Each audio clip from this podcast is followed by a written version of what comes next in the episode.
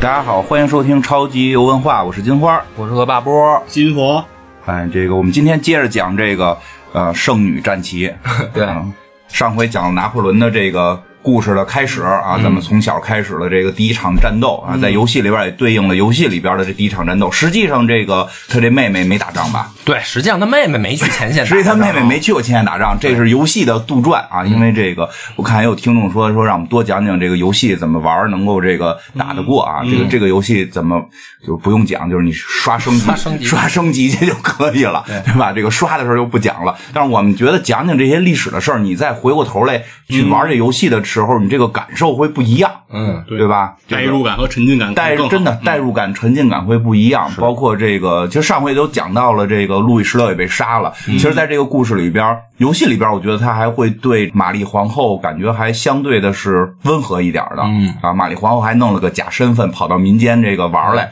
还说啊，你看民间净给我造谣啊，说我不来民间，还说让大家吃不上饭、吃蛋糕，这这都是对我的谣言。对，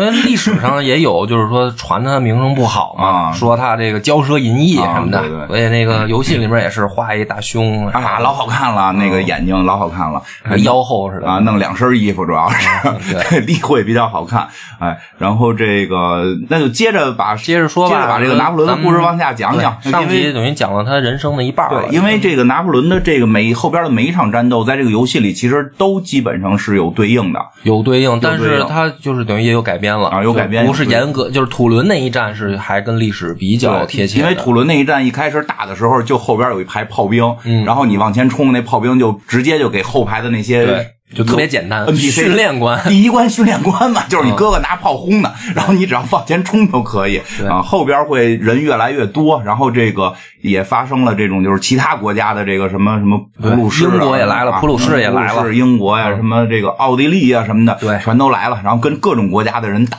对吧？所嗯以这个时候，咱们上期讲到说，拿破仑跟退休似的嘛，他啊要等一个机会嘛，啊等什么机会呢？就是这帮所谓的这个当官的，啊不都不会打仗吗？嗯而国外的势力就是反对法国的嗯联军，就已经步步紧逼了。你把国王杀了更得揍你。啊对，那就是那你们这帮人必须得扑灭了，嗯要不然蔓延到整个欧洲还得了？对啊是吧？没错，所以呢，当时呢，就是说他们这个军队方面有一个老大叫巴拉斯，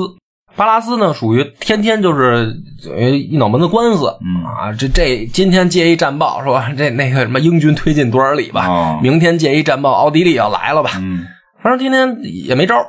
拿破仑呢，突然呢就等于找到这个机会啊，嗯有一天就是献一个妙计，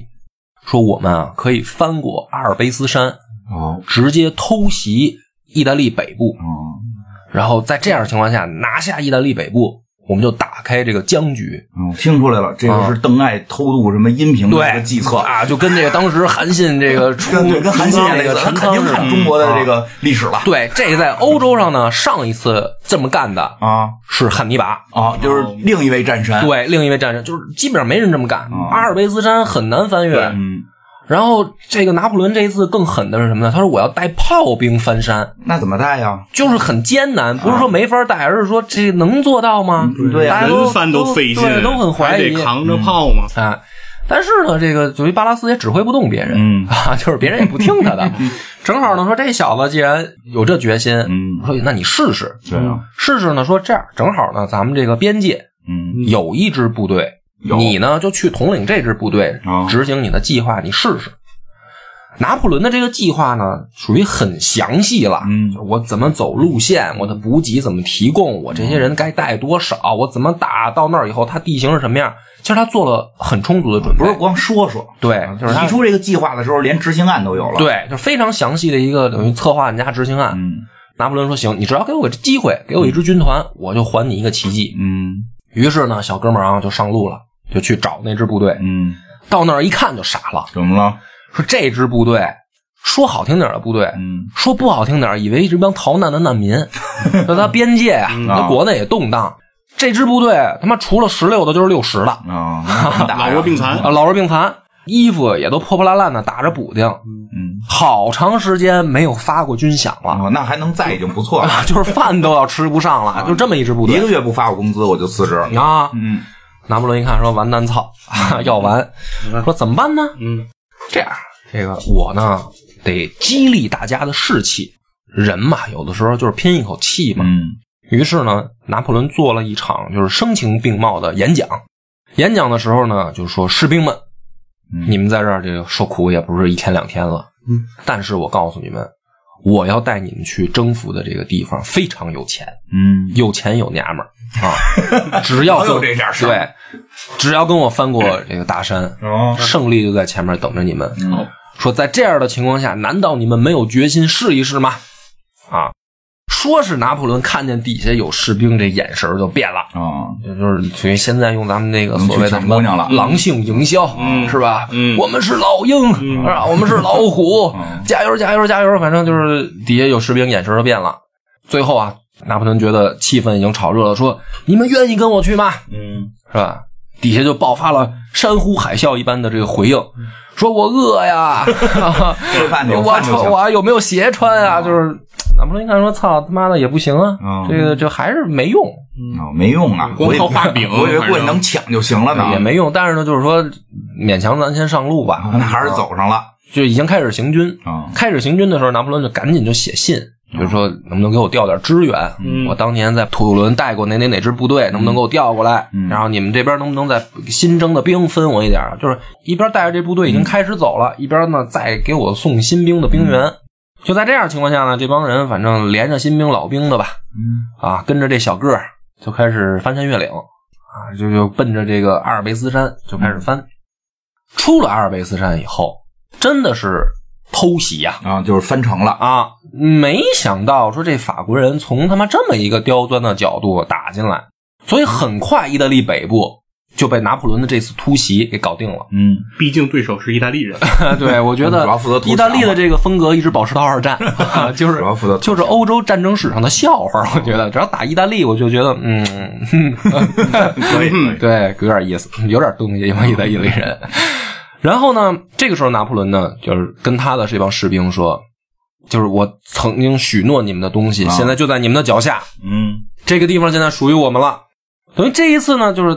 真的是建立了威信，因为之前其实，在土伦他已经是有名声在外了，但是通过这一次，这些士兵就更相信了，说跟着这家伙还真他妈的能打能赢能打赢能打赢就能抢着东西，对啊，因为他带着炮兵翻的山，嗯所以发挥他的特长。哎这帮人没见过这么打仗的，敌人也没见过这么打仗的，真要打懵了。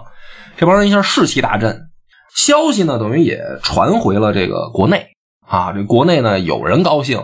但是也有人嫉妒。啊这哪儿冒出来这么一地了牌子？我操他妈的，还真让他给嘚瑟起来了。因为他的等于回国的时候威望就非常高了对，那对那那原来那帮将领得不高兴啊，啊，就是说等于你带着一帮老弱病残都能打赢，嗯还翻了阿尔卑斯山，我说太牛逼了！嗯就是好多人就是还嫉妒，嫉妒呢就给他出一难题，理由听起来很正当，啊是什么呢？就是说当时啊，英国远东公司嗯的一个必经航线是走红海，就是从印度洋然后进红海，然后走红海呢去埃及的苏伊士河苏，伊士运河、然后再穿进地中海，地中海、它是这样一条补给线，嗯也不叫补给线，贸易线吧，贸易线啊。所以呢，法国这时候提出来了一个战略：我们如果能够出兵埃及，啊，然后掐断苏伊士运河，控制苏伊士运河，，对，那么整个远东将归我们法国嗯就英国就没说戏了了，算。对，你英国等于就失去控制权了。所以打埃及这是一个等于战略上的一步高招，谁去呢？嗯拿破仑去。嗯，哎，这当然没有人提出反对意见，哦建功立业的机会，，对，支持他的人觉得小伙子你行，然后你可以，对吧？你肯定可以。非你莫属。反对他的人说：“你去死去吧 你，是吧？你去那边打仗，死外面才好呢。嗯，”他就去了。去了以后呢，这个在埃及还真的打得不错，嗯其实真的就是等于控制住了苏伊士运河，就是这支法国部队，而且是以少胜多。嗯拿破仑这一辈子好多仗都是以少胜多，因为确实是打仗有天赋吧，或者说也也叫等于说有理论也有知识，他有自己形成的一套行军作战的方式明白，啊，而且还用公式算的。哦，说这个行军的打仗也能用公式，对，说行军的怎么说？ 那这么说相声比打仗难啊？反正他有自己的理论，我也没有那么细的研究，我就给大家这么一说吧。嗯但是问题是什么呢？就是说他们的海上军队通道被英军切断了，哦就是法国的海军法国一直对打不过英国，法国是没有制海权的，对。结果呢，这支部队就晾在那儿了，嗯就，是陆地上我们控制住了，可是这他妈海路被英国给封锁回不了，去了，这帮对于远征埃及的这支军团也他妈挺惨，嗯就等于也回不去。而同时呢，这拿破仑在外面呢，这个法国的这新兴资产阶级是真他妈的有多大脸现多大眼啊就是被外国势力步步紧逼，嗯然后国内老百姓的这个支持度啊，反正也是一也一落千丈，啊，就谁上台，我觉得老百姓的啊支持度都在下都降，不行。这个时候呢，拿破仑就接到消息了，他就觉得说，是不是我的机会到了？哟，政治上想干点什么，政治上想作个大妖，啊，就不能老是我我去打仗了，我立立这么多功了，我得得干点什么了，对，所以他想说，我能不能偷渡回去？等于航海线被英国封死了嘛，哦他就想偷渡，他就把那支部队扔在埃及了，哦，然后他自己偷偷摸摸溜回法国了，一个人啊，对，因为军队肯定是回不来的。军队回不来，你这个就规模偷太大了规模太大，你没法偷渡你没法一下让一个军队偷渡，对你个人还有机会，啊。嗯结果呢，回来以后就发动了雾月政变，啊，就是一下就赢得了这个法国人民的爱戴，因为他是一个战争英雄，明白，因为他在埃及打的也很棒嗯，啊。对，需要一个强者带领我们法国啊，对不能老让这帮傻帽新兴资产阶级带着我们受罪因，为法国现在最大的问题是我们可能被外国的这个反动势力剿灭法国了，快灭国了，快，所以我们必须得这个在军事上站起来嗯才有希望。就是等于说雾月革命或者叫雾月政变吧，啊，就很成功。然后拿破仑呢，在这个情况下起草了《拿破仑法典》，嗯对，他下令起草。嗯但是呢，他这个整个起草的过程，他也参与讨论，嗯然后跟大家商量，就是说咱们怎么变革，怎么让法国这场革命能够成功，能够延续下去。嗯然后这个《拿破仑法典》呢，在欧洲整个历史上也是地位很非常高重要的，嗯对，很重要的一部法典，就是它相当于是这个他奠定了第一部的民法法典。就是解决老百姓之间的问题，对对嗯对，就是说原本的那个所谓的封建的立法原则就被打破了。嗯，没那么多这他呃个什呃奠么定了这个欧洲的资产阶级的这个等于说是一个新的一个关系吧。啊，就嗯至少就是说没有什么贵族能随便抽你这种事儿了啊，对对对，然后重视比如说哎个人财产保对护啊，我觉得，我觉什得，么的我觉得，之所以说到他这儿，他能慢慢就是说在政治上有所这个建树，很关键的就是之前那几波人就是光想推翻了，啊，上台之后啥也不见，上台之后就是砍人啊，这个这个是打破了旧秩序哦啊，但是没有没建立新秩序。没建立新秩序，也没想过新秩序该什么样。对啊，就第一，我记得好像第一波上台的时候是想法自己挣钱啊，嗯后来雅各宾派上台就想法铲除异己，对对啊对，就是老他妈正斗，老内 斗啊，然后就是想着怎么他妈整别人，没想过你们革命初期是为了让老百姓过好日子。对啊，只有这个拿破仑一个军人出身，结果上台之后的最重要的事儿是弄了一法典。啊，啊，咱们先解决老百姓自己互相之间啊得平等，啊对对这个对有法律约束，法治治国。所以其实嗯我是觉得拿破仑这个人吧，不管他的历史影响是什么，单从看这个人来说啊，啊我觉得他是一个就是满身正能量，你知道吗？正就能量啊浑身正能量的这么一个人，我觉得是，而且就很奇怪，就是他，你说他从小讨厌法国人，嗯，但是到现在他真的就是说在权力的这个嗯顶峰了吧？因为他是第一执政执政官，对嗯，他是第一共和国的执政官。对，就是法兰西第一共和国的这个执政官，他其实就是已经在权力在手了已，经是巅峰了。但是他就是被老百姓开始想干事儿，我觉得他这个人吧，就从打仗也看呀，到包括这个政治上的这个法典什么的看，其实是一个有远见的人。对，嗯他打仗他也是超前了，他比、他之所以能打赢，他不是靠勇，他是靠比别人那个战术都先进啊，嗯别人还都是原来的想法呢，人已经开始拿炮轰你了。对到政治上你们这个可能还在想的是，哎，我们上台之后是不是先给自己丰衣足食，别嗯让别人夺权？他想到的是，你推翻了旧制度，你要建立新新的制度，新制度、新体系，才能让它稳定住，老百姓得得爱死他。老百姓特别喜欢他啊啊。然后这个时候呢，搞完这一步，拿破仑就开始想说，咱们在军事上嗯怎么再站起来、也改革，啊？因为在他去大陆军，埃及的时候啊，等于他打下那些意大利的地盘又被人拿回去了，哦，他就想说，我他妈再翻一次阿尔卑斯山，哦同一个招数使用两次，嗯啊对，同一个招数使用两次。相信意大利人还会中。 啊！结果意大利人果然不负众望， 再次中招。啊意大利不会成为圣斗士的。对，就是这个历史上很著名的一场战役，叫这个马伦哥战役，哦，大捷。拿破仑呢这一次远征又大获成功，然后在国内啊，就是怎么说呢？就是他就跟神仙下凡一样，那确实很厉害啊啊！他就是军神，就是军神啊，嗯就是说这就是法兰西的这个救星、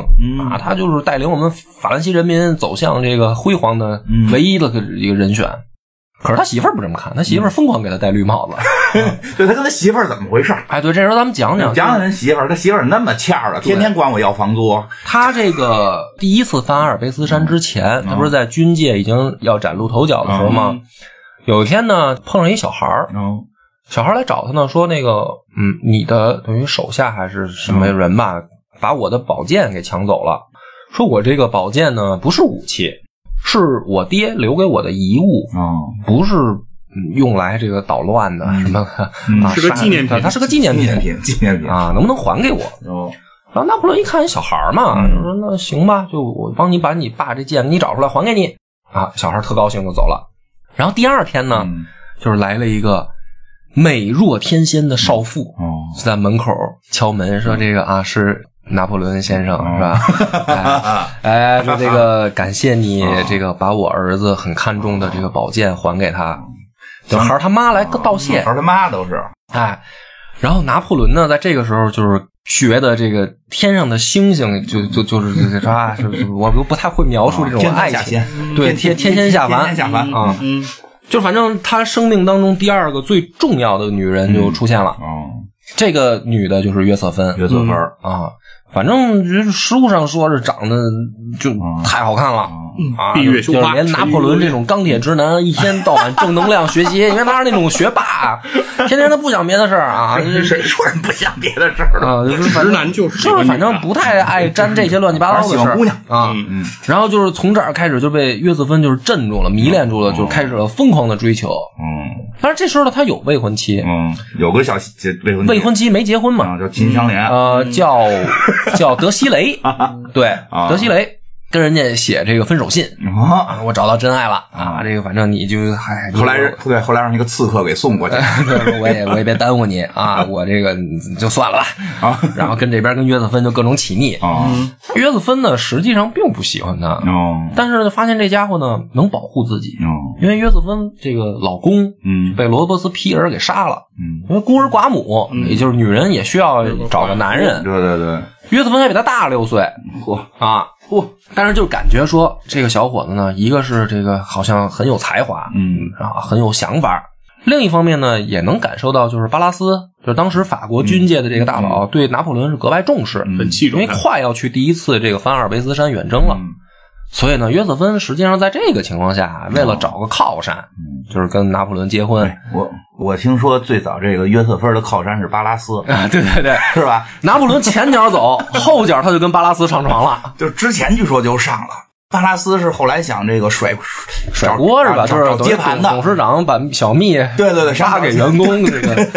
就是有有呃有这这种有这说法种说法反，正反正后来好像还是挺乱乎乎的。啊，翻山的时候就乱着呢，就乱着了啊！哦这帽子反正戴的挺正，嗯但是拿破仑后就是后来，咱们就多说，直接往后跳着时间讲，啊就是他后来知道知道？知道了还放不下，嗯，就是太喜欢这媳妇儿了，哦就是说他生命实中在是好看啊，唯一重要的俩妞儿啊，不能不是两个女人，一个是他 妈，嗯对，一个就是他前妻可能是说那个人约瑟芬说了，就是就是虽然我的身体嗯那个，但我的心是只只属于你啊，。对，啊对，反正就是差不多这当意然在在思。法国上流社会这种事儿也呃很常见，很常哎，见不。过他们也有一种说法，说因为约约瑟芬实在路子太野了，啊，是吗？就是说她确实当时也是，因为以前她老公是贵族嘛，嗯啊，她她老公活着的时候是不是她就这样不知道，嗯但是说她老公死了之后，为了自己能生存，确实是这个左靠右靠的这个认识了嗯对很多朋交友际花嘛儿吧，嗯认识了很多朋友嘛，游戏里边不就是自己弄一沙龙吗啊对？自己弄一沙龙姑娘这个天。天弄得跟老袁似的，到处到处 走穴啊，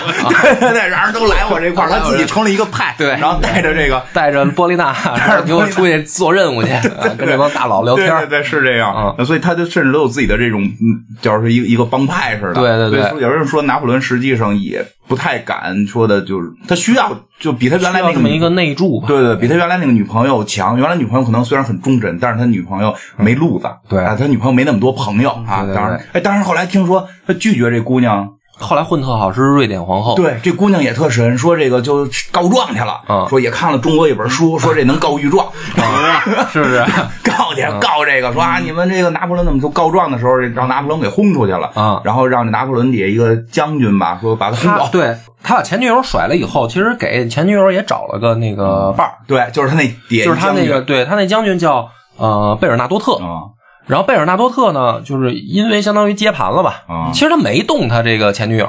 就等于说人家也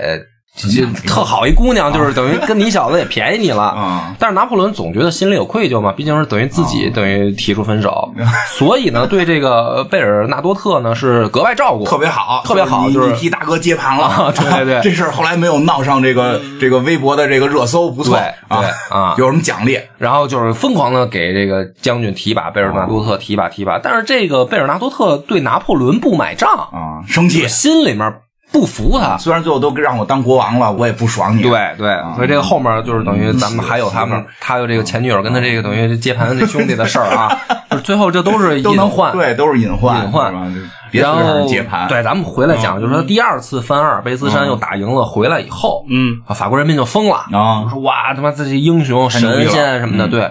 然后这个时候呢，也有底下的人鼓捣他，说那个你再往前走一步，啊这不是第一执政官了你吗？都第一执政官了嗯，还能往你前走能不能当这个终身执政官？哦又往前走了一步，哦呃就法国人民特高兴啊，说就就就你吧，啊，终身就终身 啊，对啊啊。当了终身执政官以后呢，他又想往前走一步，就说那干脆我就称帝呗，啊因为，嗯我没什么区别啊对。啊，没什么区别。我终身执政官，那对那嗯我我不就是皇帝吗？有什么区别啊？但是这个情况下呢，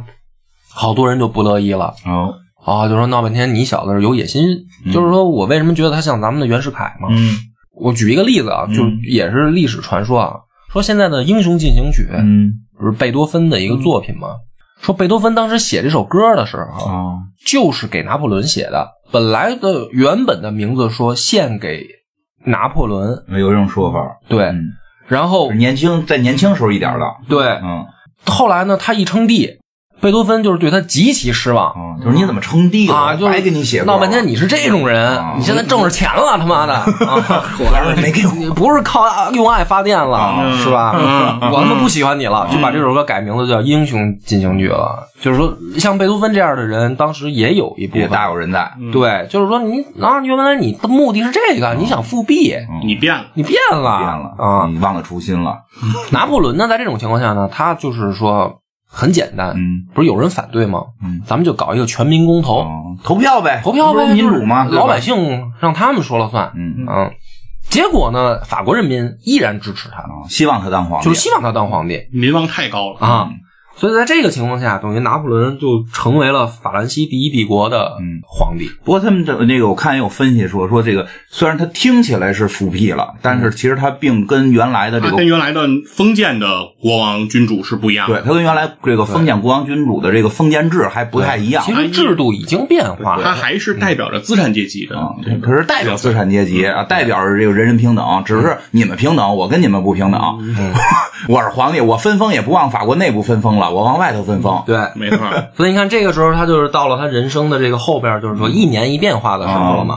当上皇帝以后呢，他就想说，那咱们怎么能继续把法国搞得更牛逼，哦能够称霸欧洲，走向世界？对啊于是呢，他就想了，这个说，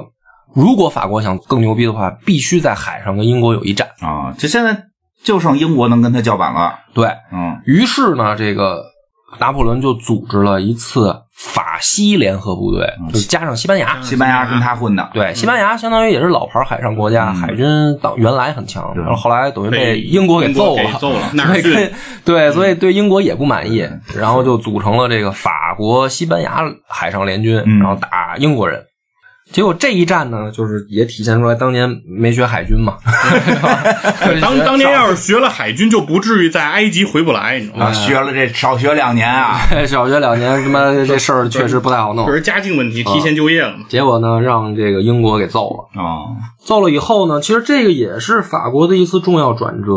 呃从这个时候开始，法国的这个海上霸权就丢失了。哦，因为当时我觉得，嗯你不管陆地上你再怎么牛逼，但是已经是经历过大航海时代了，嗯对啊，所以有一支牛逼的海军，对于你海外殖民地是一个特别关键的因素其。实就是它的贸易啊，跟海外殖民地已经撑对主要撑它的这个国力了。对对对，嗯，然后在这个情况下呢，等于这个拿破仑一看说得了，操，我们这个谁让咱没学过海军 呢？这打不过人家，不懂，主要也是。嗯当然，咱的强项还是在陆军这儿。嗯，那对啊，所以说呢，干脆咱们还是再想办法，能不能从路上发展出去。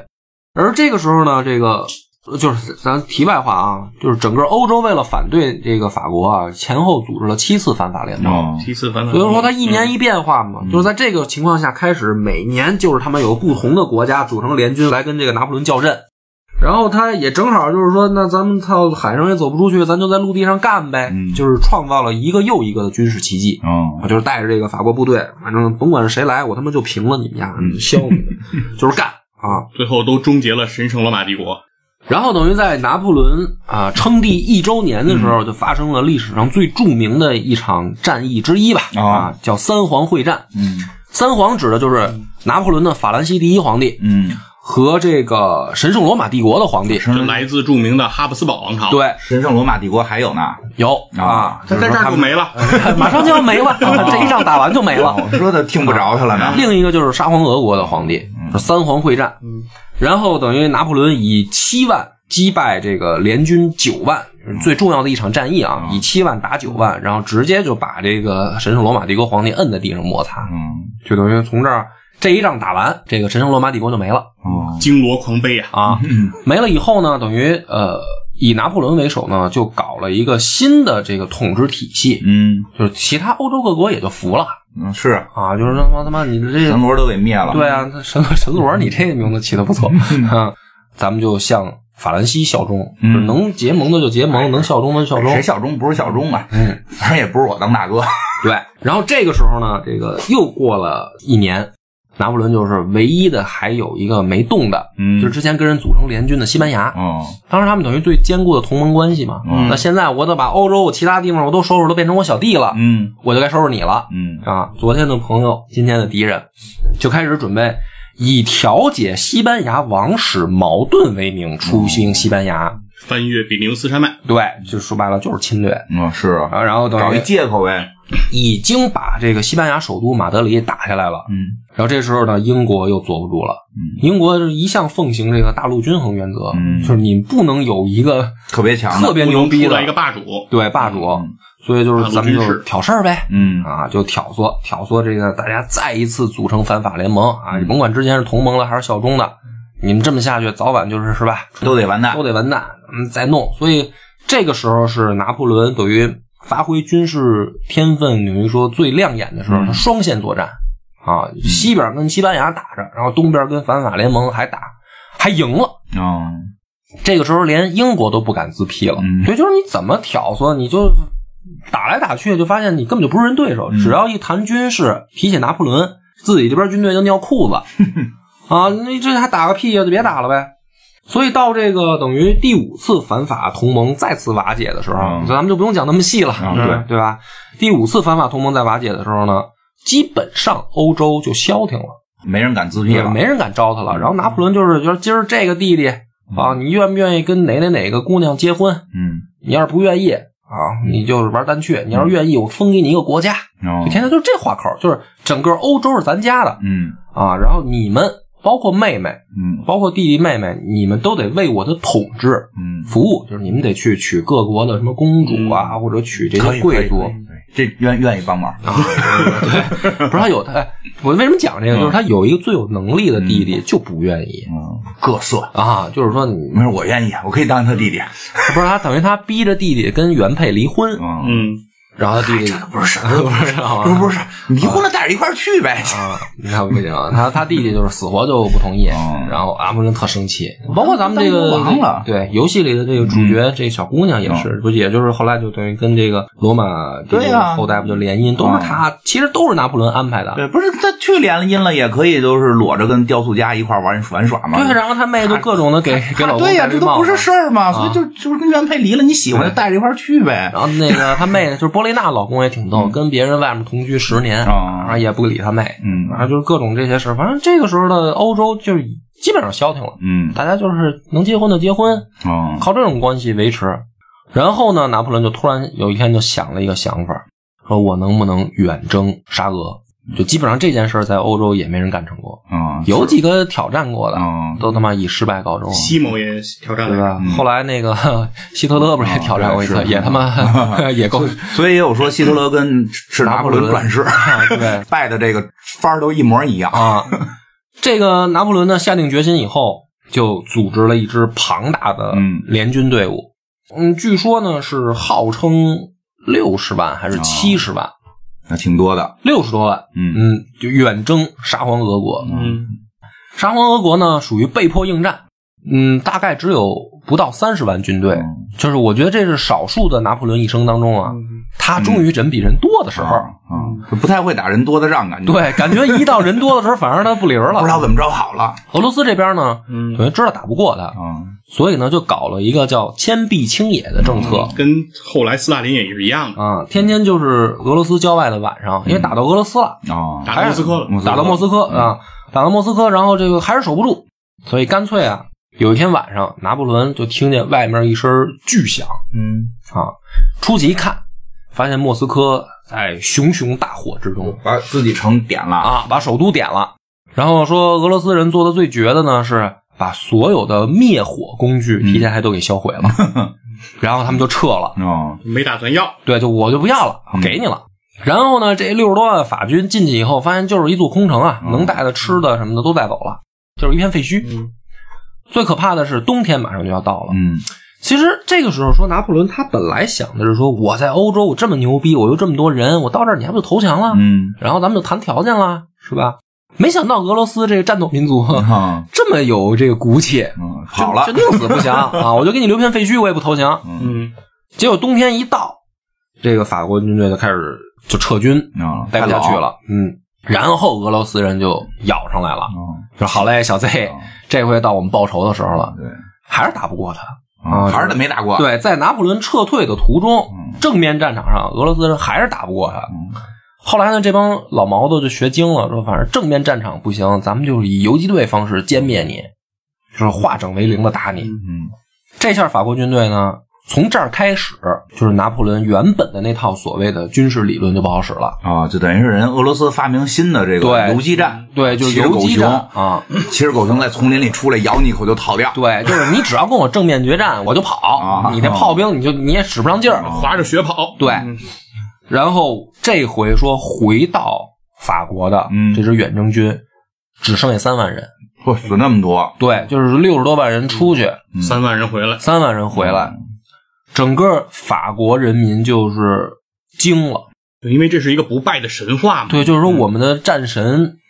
这回是彻底的输了啊，啊！然后多少等于年轻，就是法国最精锐的嗯部队就交代在俄罗斯了，就没回来。嗯，喂狗熊了，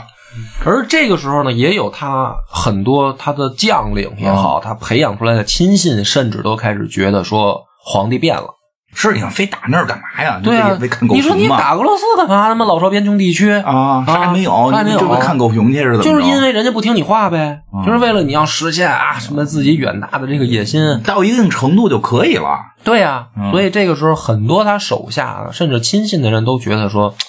拿破仑不是一个好皇帝。哦，而这个时候，欧洲其他国家的那些封建势力嗯就来信心了啊，又起来了。啊，说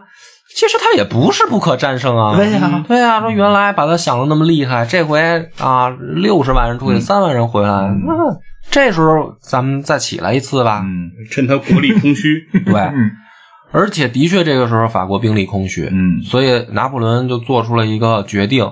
把征兵的年龄又调低了两岁。哦，所以当时据说是法国好多娃娃兵都上阵了，就是为了应对这一次。那嗯这就感觉是要出事儿了。对，就是等于好多可能十四五岁的孩子其实是当时那个回来说这个征兵啊，嗯他为什么能组织起来一个就是六七十万人的一个大的部嗯队，超过了这个俄罗斯沙俄的这个部队数，就是因为他改革了一次征兵制。嗯之前欧洲的这个征兵制都是贵族子弟从军嗯，就是老百姓，其实你不用打仗，对没你事儿。对但是从拿破仑这儿，因为他代表新兴资产阶级了嘛对，所以说就没是贵族了都嗯对平民就上战场了，所以他的兵力一下在欧洲就首屈一指了。嗯对对，有好多老百姓都把孩子愿意送到部队，觉得能赢呗，人能赢，觉得跟着战神出去抢钱抢粮食太棒了，赶紧啊儿子当兵吧。有有对有战利品，哦也有军工，我觉得这个事儿就特别像股市，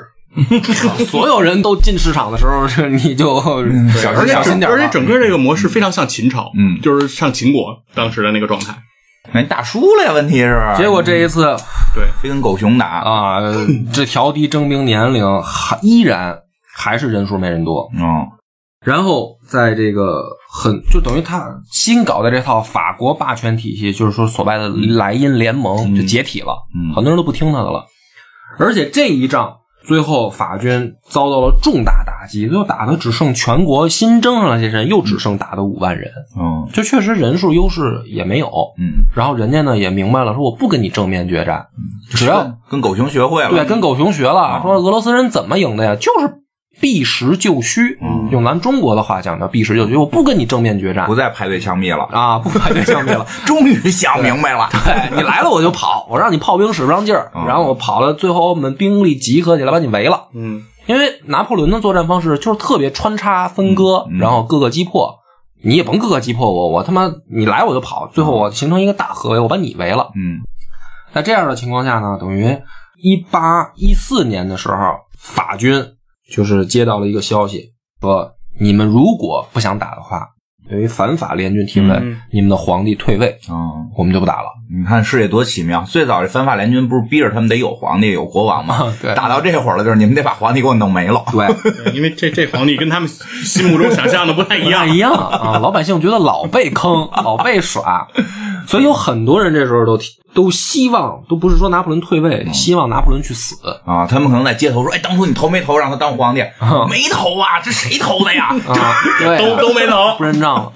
因为确实，我觉得我也能理解，那那六十万人扔在外面，是啊哎是吧？好多家里边不是死了老公，就是死了儿子的，而且没必要的战争，整个法国男丁都不足了。对。所以当时就流行一句话说，现在唯一能拯救法国的就是我们的皇帝去死，嗯然后这场仗就停了。在这样的情况下呢，拿破仑就是等于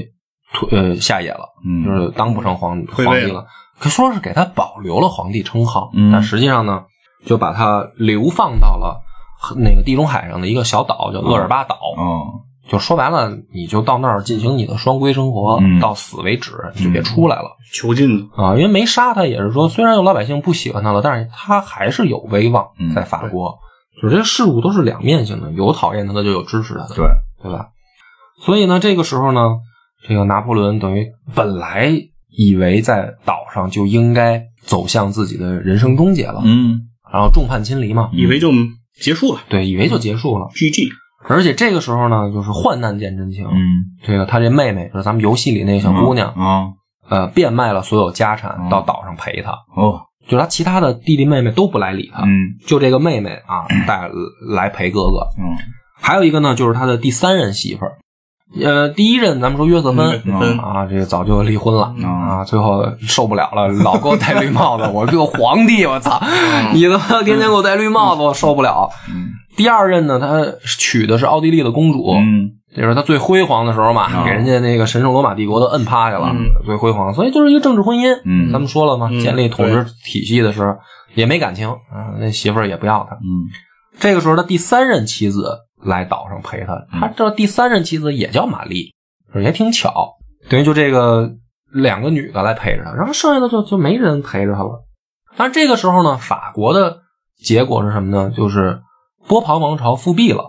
然后呢，把路易十八推上来就是了，这路易家的后代，路易家的后代啊，那他原来我们家祖宗让你那脑袋砍了，啊那啊那那怎我们那么个弄啊？现在我们那就祖奶奶也让你们给宰了，主要我们那祖奶奶还有一大宝石呢，对啊，后来给泰坦尼克都沉了。 对又非常熟悉，对啊。嗯然后这个时候等于又回到了法国保王党的原本那帮人手里控制嗯那这的，就你等于们资产阶级革命就叫失败了啊，啊。然后那帮原本的封建保王党又出来又了，回来了，又把一个这个路易皇帝给推出来。然后问题是什么呢？就是咱不去讲他们那个具体的什么细节，哦比如这帮人怎么执政啊嗯，就是。你比如拿中国举例嗯子，复辟这件事儿，你一听你就知道它是逆历史潮流，这是对啊嗯咱们等于课本上讲的，这是肯定不可能成功的。社会变革已经发生了，对嗯对对，就是说这个东西，嗯，嗯是没有办法改变的，嗯所以在国外也一样。这个路易十八上位以后呢，这帮保王党执政也是一天不如一天，嗯，然后导致呢，这帮法国人民呢又觉得说，好像还是拿破仑好，哎呀，说就是嗯他那会儿虽然打败仗了，嗯但是他也曾经带我们走向过辉煌，对啊嗯我们在山顶上看过风景了。然后你现在又让我们回到山脚下了，就是我们连希望都没有了。然后呢，有一些忠于他的老部下，就回到了厄尔巴岛上，开始给他通消息。嗯就是我讲那个基督山伯爵那个出事儿嘛，嗯嗯就是第一次拿破仑准备回来，就又偷渡了。啊，弄弄一小船儿，嗯还是买通了说英国的补给船，就是他不是给岛上送饭吗？嗯不是给对他对关那儿跟监狱似的吗？然后 这帮英国人也是忒他妈没溜儿， 就是犯人行贿竟然还成功了，啊，然后就把拿破仑真的带回法国。等他一登陆，他嗯几百人，嗯就是刚登陆的时候，路易十八也慌了，说我操，他这孙子听说回来了，啊，啊，怎么办？赶紧派 部队嗯就是去围剿他。本来以为很顺利，你几百人啊，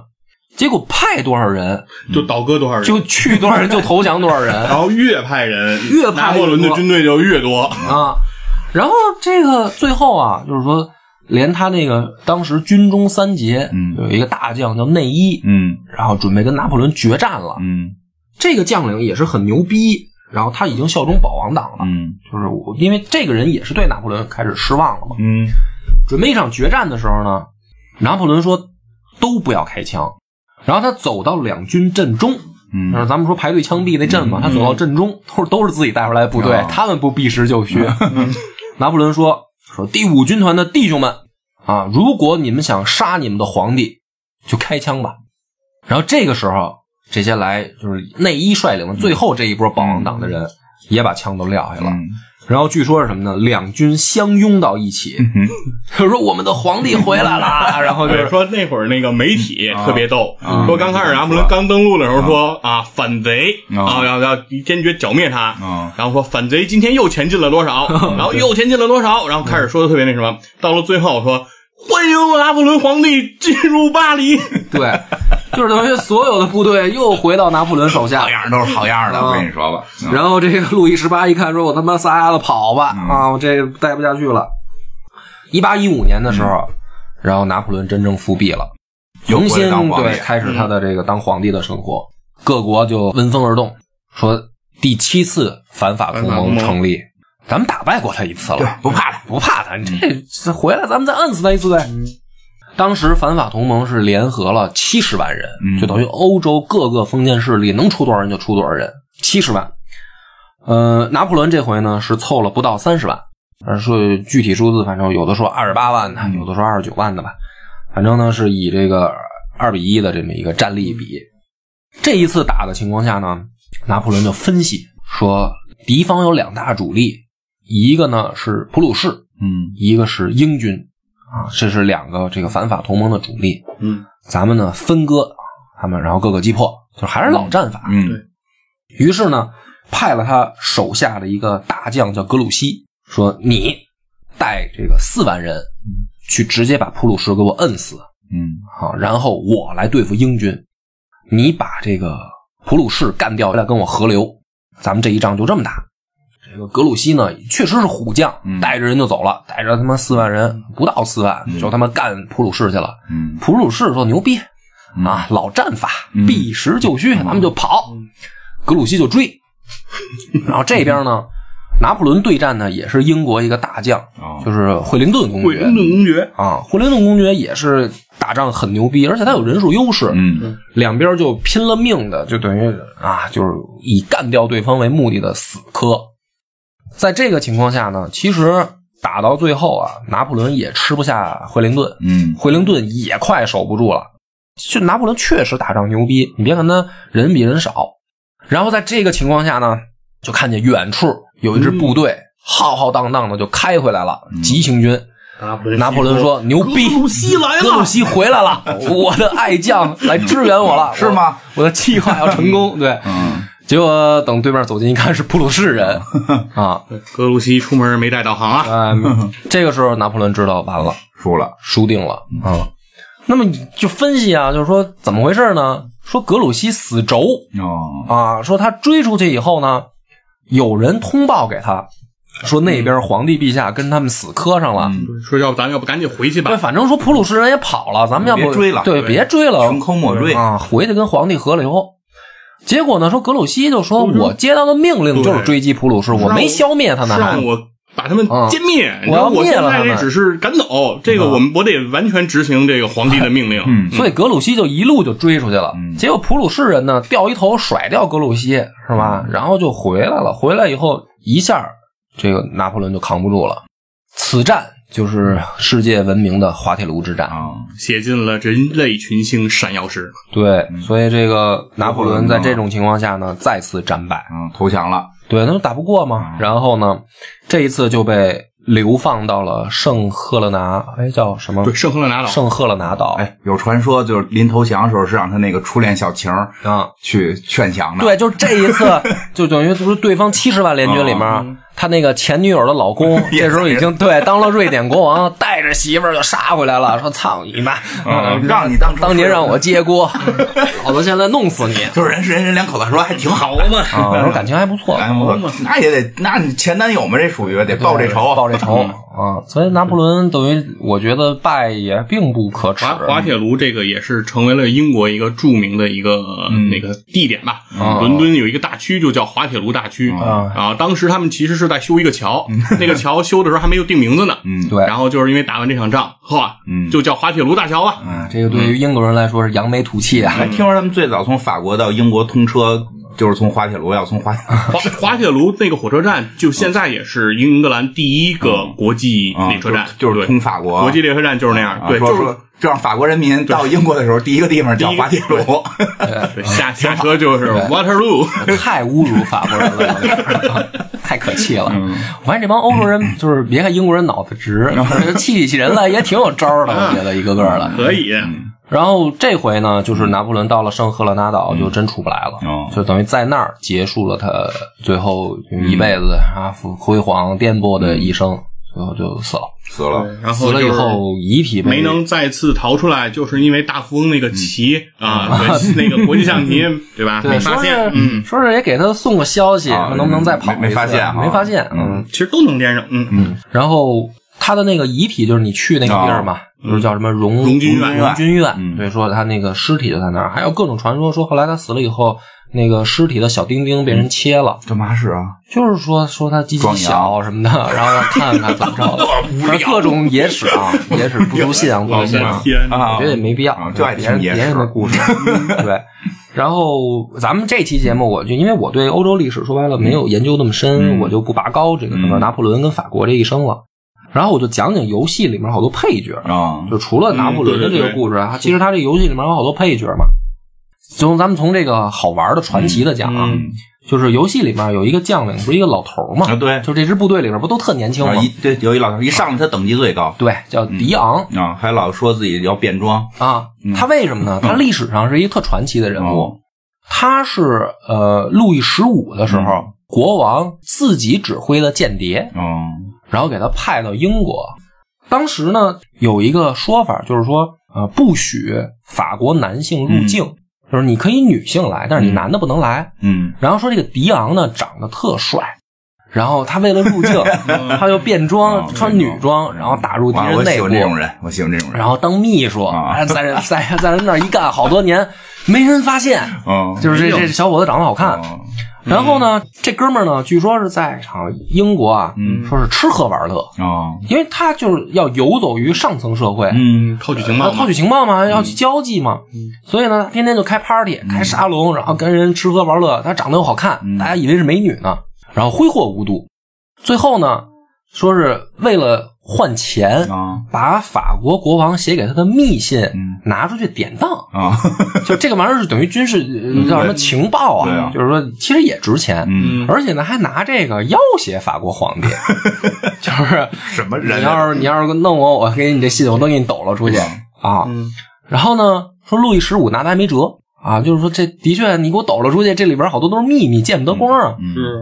但是呢，说说孙子你整我，你也别回国，嗯你他妈就一直跟国外待着吧。后来呢，等于那个十路易十五死了以后，这哥们儿也想家，嗯，我在外面天那天。他主要是不想老装女的了吧？就再说我天天得穿女装，也他妈不好受。我说我想回国，嗯我能不能回国呀、然后呢，说路易十六呢就提出来一条件，啊，说呢你回国也行，但是呢你得继续穿女 装， 就是气他啊。然后呢，这哥们儿呢就是说没办法，嗯说那我就我我是法国人啊，我得啊回去啊。说那行吧，我认了。嗯他等于就自己啊做了一份说明，嗯说我就是女的，嗯就是为什么我能打入敌人内部没人发现嗯啊？说我一开始我是 女扮男装，女扮男装，我是一花木兰，就那例子。啊说其实我就是一女的，啊就等于我还发一公告，啊，我回国以后发一公告，我是一说姑娘嗯我是一姑娘，啊身份证改了，其实是皇帝为了恶心他啊嗯啊。然后这哥们儿呢，他因为是等于就相当于起那个间谍嘛，所以武艺高强，嗯还是一剑术大师，还是等于龙骑士骑兵团的这么一个骑士啊，啊。然后呢，这个天天呢，他就穿着女装耍剑，嗯因为他回来以后呢，也不还给他耍剑，耍对耍剑啊剑圣啊，说这个天天穿着女装不给他工资，嗯啊就是恶心他嘛。嗯，他没办法呢，他就老得去地下那种黑赛场啊跟人比剑，啊就是赢那个奖啊打金，黑拳相当于打黑拳就相当于。然后呢，这个事儿呢，就是等于在这个呃整个欧洲都不是他自己法国，就整个欧洲都特好奇，说就说这人到底是一男的还是一到底女是的男是女的？啊对，而且还特能打。安能辨我是雌雄。对，然后最后呢，等于他这个在法国呢，天天他也受不了，就是这帮八卦记者、小报还开赌局，哦，赌他是男是女赌的全是女这的。然后说他妈真他妈无聊，说操我他妈还是回英国吧。嗯啊，就是人家那边没那么多事儿呗。再说我回英国，我就想穿男装穿男装，想穿女装穿女装了呗。啊，已经有这个，就是女装就是穿一次就是一万次嘛。 啊，对啊，然后他就又回英国嗯了。结果没想到呢，回英国以后，英国人也开赌局， 就是说这哥们儿到底是男的是女的？嗯这老老爷子也逼得没招儿了，嗯就是他也是较嗯劲，可啊能他就是说我时而穿男装，我时而穿女装，然后我就不告诉你们我到底是男是女，就是气你们，嗯天天就自己在小屋里也不出来，然后只有没钱的时候出来打黑拳，啊跟人打斗剑，然后说五十多岁了，拎着裙子把英国一剑圣给揍趴下了，牛就逼，一直猜不透他是男是女。然后最后一直啊是到他死了的时候，嗯这帮欧洲人也是特别没溜儿，就给他解剖了，啊，也得观察一下是吧？ 这就揭秘啊，啊说到底这哥们儿是男是女。然后最后说确定了，嗯就是男的。哦其实也不用解剖吧，把衣服扒了不就 得了吗？解剖就是等于最后这帮人就是说直接我嘛们解剖了，解剖了啊给就是甭管怎么着，就是一男的。啊嗯各个赌局终于啊终于这个揭底了。对，所以我觉得这游戏也挺逗啊，有他就是唯一这个可以编伪娘，就是历史上他有这梗的，嗯就给编成就是这一这一大胡子一大胡子老头大儿胡子老头儿，而且你只要控制他，就说你是不是希望我变装？啊，对，特特 哦，真说这话是吧？哎他一呦，直说这句，有这台词你是不是希望我变装。啊，那就特别逗。 这个梗埋的可有点意思。然后呢，这个游戏里还有这个就是拿破仑手下的军中三杰，嗯，有两个等于在游戏里面出现了，能使的能使，嗯一个是叫缪拉，啊，是啊啊，就是他大那卷个毛衣服啊，一大卷毛，嗯然后他衣服头他说好多那种金色排扣，对特别密嘛。啊嗯你一玩游戏，你看他那例会，你就觉得特别逗。这个人的形象就是油画的形象，就是他那油画，只不过就是扣没那么 密，对，差不多就是啊发型啊、衣服、发型什么基本上都一嗯样，就是还原得特别好。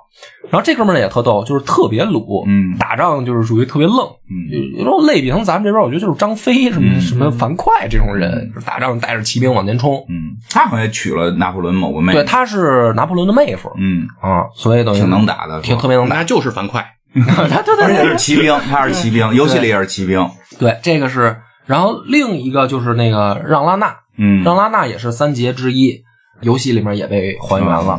但是内衣没还原，嗯，就是它等于三节的最后一那不个。能都跟着妹妹打仗去嗯啊，得有 得得有在拿，因为你控制不了拿破仑啊。对游戏里你不能控制拿破仑。对，然后这个就是，然后包括勒克莱尔，咱们上期就讲过了，就嗯对是娶有嗯了波丽娜真正的老公，那个游戏里也有，也有嗯穿一身绿衣服，一个金发小帅哥。然后还有一个游戏里还原的，就是我觉得他好像基本上队伍里面能用的男的都是真实历史人对物。嗯，最后那个就是德赛，德赛嗯对，的确是打那个意大利，就是翻阿尔卑斯山打意大利的时候，是当时最猛的骑兵将领。嗯，然后当时那一仗就是本来其实也不是那么顺利，嗯然后是在德赛疯狂冲锋下赢的，但是德赛就战死了，啊就是很早就战死了。然后等于在游戏里面也有这么一个还原的情节，有嗯就是德赛后来等于就打到一半儿，就就有就三玩些任务了都不练，啊，对但是有一关逼，有一关那个支线任务逼着你练它。对，就是你不练他那关你过不去，对，就是只只有他能出场，两边都是骑兵。对，所以那一关我也是卡关嗯有一阵儿，我练了一会儿，所以我讲一下，因为它是真实历真是史有发生了这么一个事儿，嗯我都是开始都想这些人别使啊，这不这那这个游戏的设计还是非常就是它还用是心的挺花心设思计的，特别用心。嗯，然后最后呢，就是再讲约瑟芬，我觉得不用再多讲了，啊不就用是拿破仑最爱的女人，嗯但是也给拿破仑疯狂戴帽嘛。嗯但是反正历史上也说，后来约瑟芬是真爱上拿破仑了，嗯就是也确实是可能日久生情吧，哦所以也不用多讲。然后最后游戏里面有一对真实的那个母女，哦，就是玛丽皇后和她这个闺女特雷兹公主。对玛丽皇后呢，就是等于路易十六的媳妇儿，哦，长得特别好看，是这么说。对，但是呢，在法国就是名声特别坏，嗯就是说对嗯什么骄奢淫逸，然后把皇家的钱都是挥霍掉了，对然后导致法国一天不如一天。我觉得就是等于就是西方版的红颜祸水，红颜祸水，啊，就是你把这个事儿赖到一个女人什么骄奢淫逸这种事儿上，嗯我觉大家得都这么干吧，啊都这么 干， 都这么干。所以呢，等于呃下场也没有游戏里面那嗯么曲折，还他妈获得神秘力 量，然后对他也有组织超能力，对，组织什么自己的保王党的部队，什么就也没那么传奇，嗯嗯就是反正最后死了，名声也很臭，所以呢，导致他这个闺女特雷兹公主是唯一路易十六跟这个玛丽的活下来的回来的孩子子，，嗯，然后他们家其他人就都死了，都给砍了。对，然后特雷兹公主呢命运就更惨，就是她等于十多岁呢就被这个呃怎么说反对皇权的这个嗯革命者就给抓到监狱里面，十多岁的小孩儿，然后天天呢她就听着她弟弟，她弟弟刚刚当时十岁，嗯就听着隔壁弟弟被严刑拷打惨叫，然后呢也不给他们这个上厕所，嗯就是特别，我觉得特特别变态，就是嗯不是饿着你，是不许你上厕所。这小姑娘就在等于监狱的环境里长大的，哦，然后最后弟弟也死了，就对在弟弟也砍了嗯在牢里边给折磨死 了。磨死了，她等于就是说十岁到十五还是十六，好像十五岁左右嗯出狱了，就是作为呃公主嗯呃唯一的什么怎么说呢皇室血脉出狱了。出狱以后呢，特别的硬气，他就在法国的这个各界，就是直指这些资产阶级的嘴脸，说你们推翻了我们，嗯，你们不过就是一帮这个野心家，对你们利用老百姓的这个呼声，你们利用老百姓对你们的信任，嗯然后你把我们弄死了以后，你们在这儿天天争权夺利，啊干的比我们还操蛋。对比我们弄的事儿还脏还恶心。说我爸不就是爱玩锁， 对吧？嗯对呀啊我妈也没有什么骄奢淫逸的我事妈儿，就是开个派对嘛。对啊。然后说你们这帮人天天就是你这们个砍人啊，你们你们太更孙子你，们更混蛋。嗯然后这个公主呢，在当时法国还是赢得了一定的，你说同情，不能说叫支持吧，嗯就是确实有人认为这个公主。就是你混成这样，你还敢说真话？哦一个小姑娘嘛，还不到二十岁了，好多人觉得这公主是真正的所谓的嗯纯洁的圣女。嗯，所以我觉得，如果圣女战旗 啊，应该让他应该用 应该让她当当主主角你角。看你是最吧后你打谁去呀？ 你让波丽娜·波拿巴这个荡妇这个来当主角，说她是圣女，反正在历史上有点不太对位。 特雷兹本身就有圣女的称号，对对，说这个才是真正这段历史里面说能配得上圣女这个名号的，是哪没打呀？对不过那谁也没打，拿破仑的妹妹也没打对，也没打没嗯啊。所以整个这个法国大革命的故事到这儿，就是以拿破仑的死吧啊作为一个终结。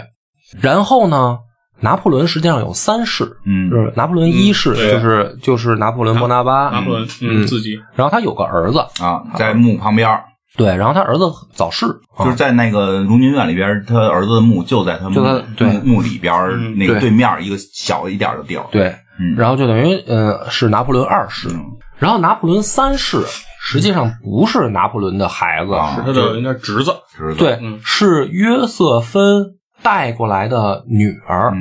就是等于跟前夫生的女啊，他儿，们有点乱。嗯，然后生的孩子，嗯，对，说是拿破仑可是是，好像想想应该是约瑟芬的这个带过来的女儿嫁给了拿破仑的兄弟吧？，对，就是跨着辈儿的这个，嗯跨着辈儿的来。啊，然后这个孩子最后说我是拿破仑三世，哎啊，他他就凭着这一件事他儿当上了皇上。他他的相当于算怎么讲？我想啊，他这个大爷的，大爷，他大爷的媳妇儿叫什么婶 儿？他婶儿是他姥姥。啊，对对 是吧？一个好像是大概是没关系，呃差不多是这么一个呃差不多是没关系，就是我婶儿和我姥姥这么个关系啊，反正这是个。两两代人嘛。啊、这个我姥爷是我大爷，这这 这这这么一关系嗯对，啊，反正然后那个拿破仑三世呢，就是到最后啊，又一次反正得到了法国人民的那个拥护嗯啊，他不太会打仗，光会吹牛，啊，对，但是他特别会吹牛。当时法国人也是觉得拿破仑死了以后呢，嗯法国好像还是没什么希哦望。就是在这个情况下，这个三世跑出来说我是波拿巴家的真正后人，嗯啊而且他把自己的名字就改成了拿破啊仑。对对。然后这是后人，然后法国人就信了，说哎信呀了，当年的那个就是他姓摩拿巴嘛哦，但他把他的名字也就改成也改成了拿拿破仑，他就为的就是要这个嗯就要这个，归对宗，对对，嗯嗯。然后但是呢，打仗特别怂，嗯，对，不怕战争吧一打一打就输，对，然后还让人给俘虏，但是媳妇儿漂亮，啊。嗯然后呢，最后再说就是那个呃，火烧圆明园嗯的英法联嗯军嗯派过来的就是这三十。啊，对他媳妇儿，对，所以这拿破仑他们家就一共就三代，然后这第三代有多大脸显多大眼啊人不那个你听柯佩神，嗯我们专门讲过他媳妇儿的事儿，啊！他媳妇儿号称欧洲这个叫什么这个双艳， 对对，嗯， 两大美女之一啊吧两大美女之一，她是那个带化妆的美女，还有不化妆的美女西西西西公主啊，宫廷斗你艳你可以最后安利一下那一期的节目啊，啊， 节目叫解放了是吧我的特费神，特费神讲那啊个 AUV。哎呦喂，没事，一共十三集全听了 啊吧？哎，AUV 是拿破仑三世他们家扶持起来的。哦，特别棒，好嘞， 行吧那咱们这一期节目就到此结束，感谢大家的收听。拜拜。拜拜。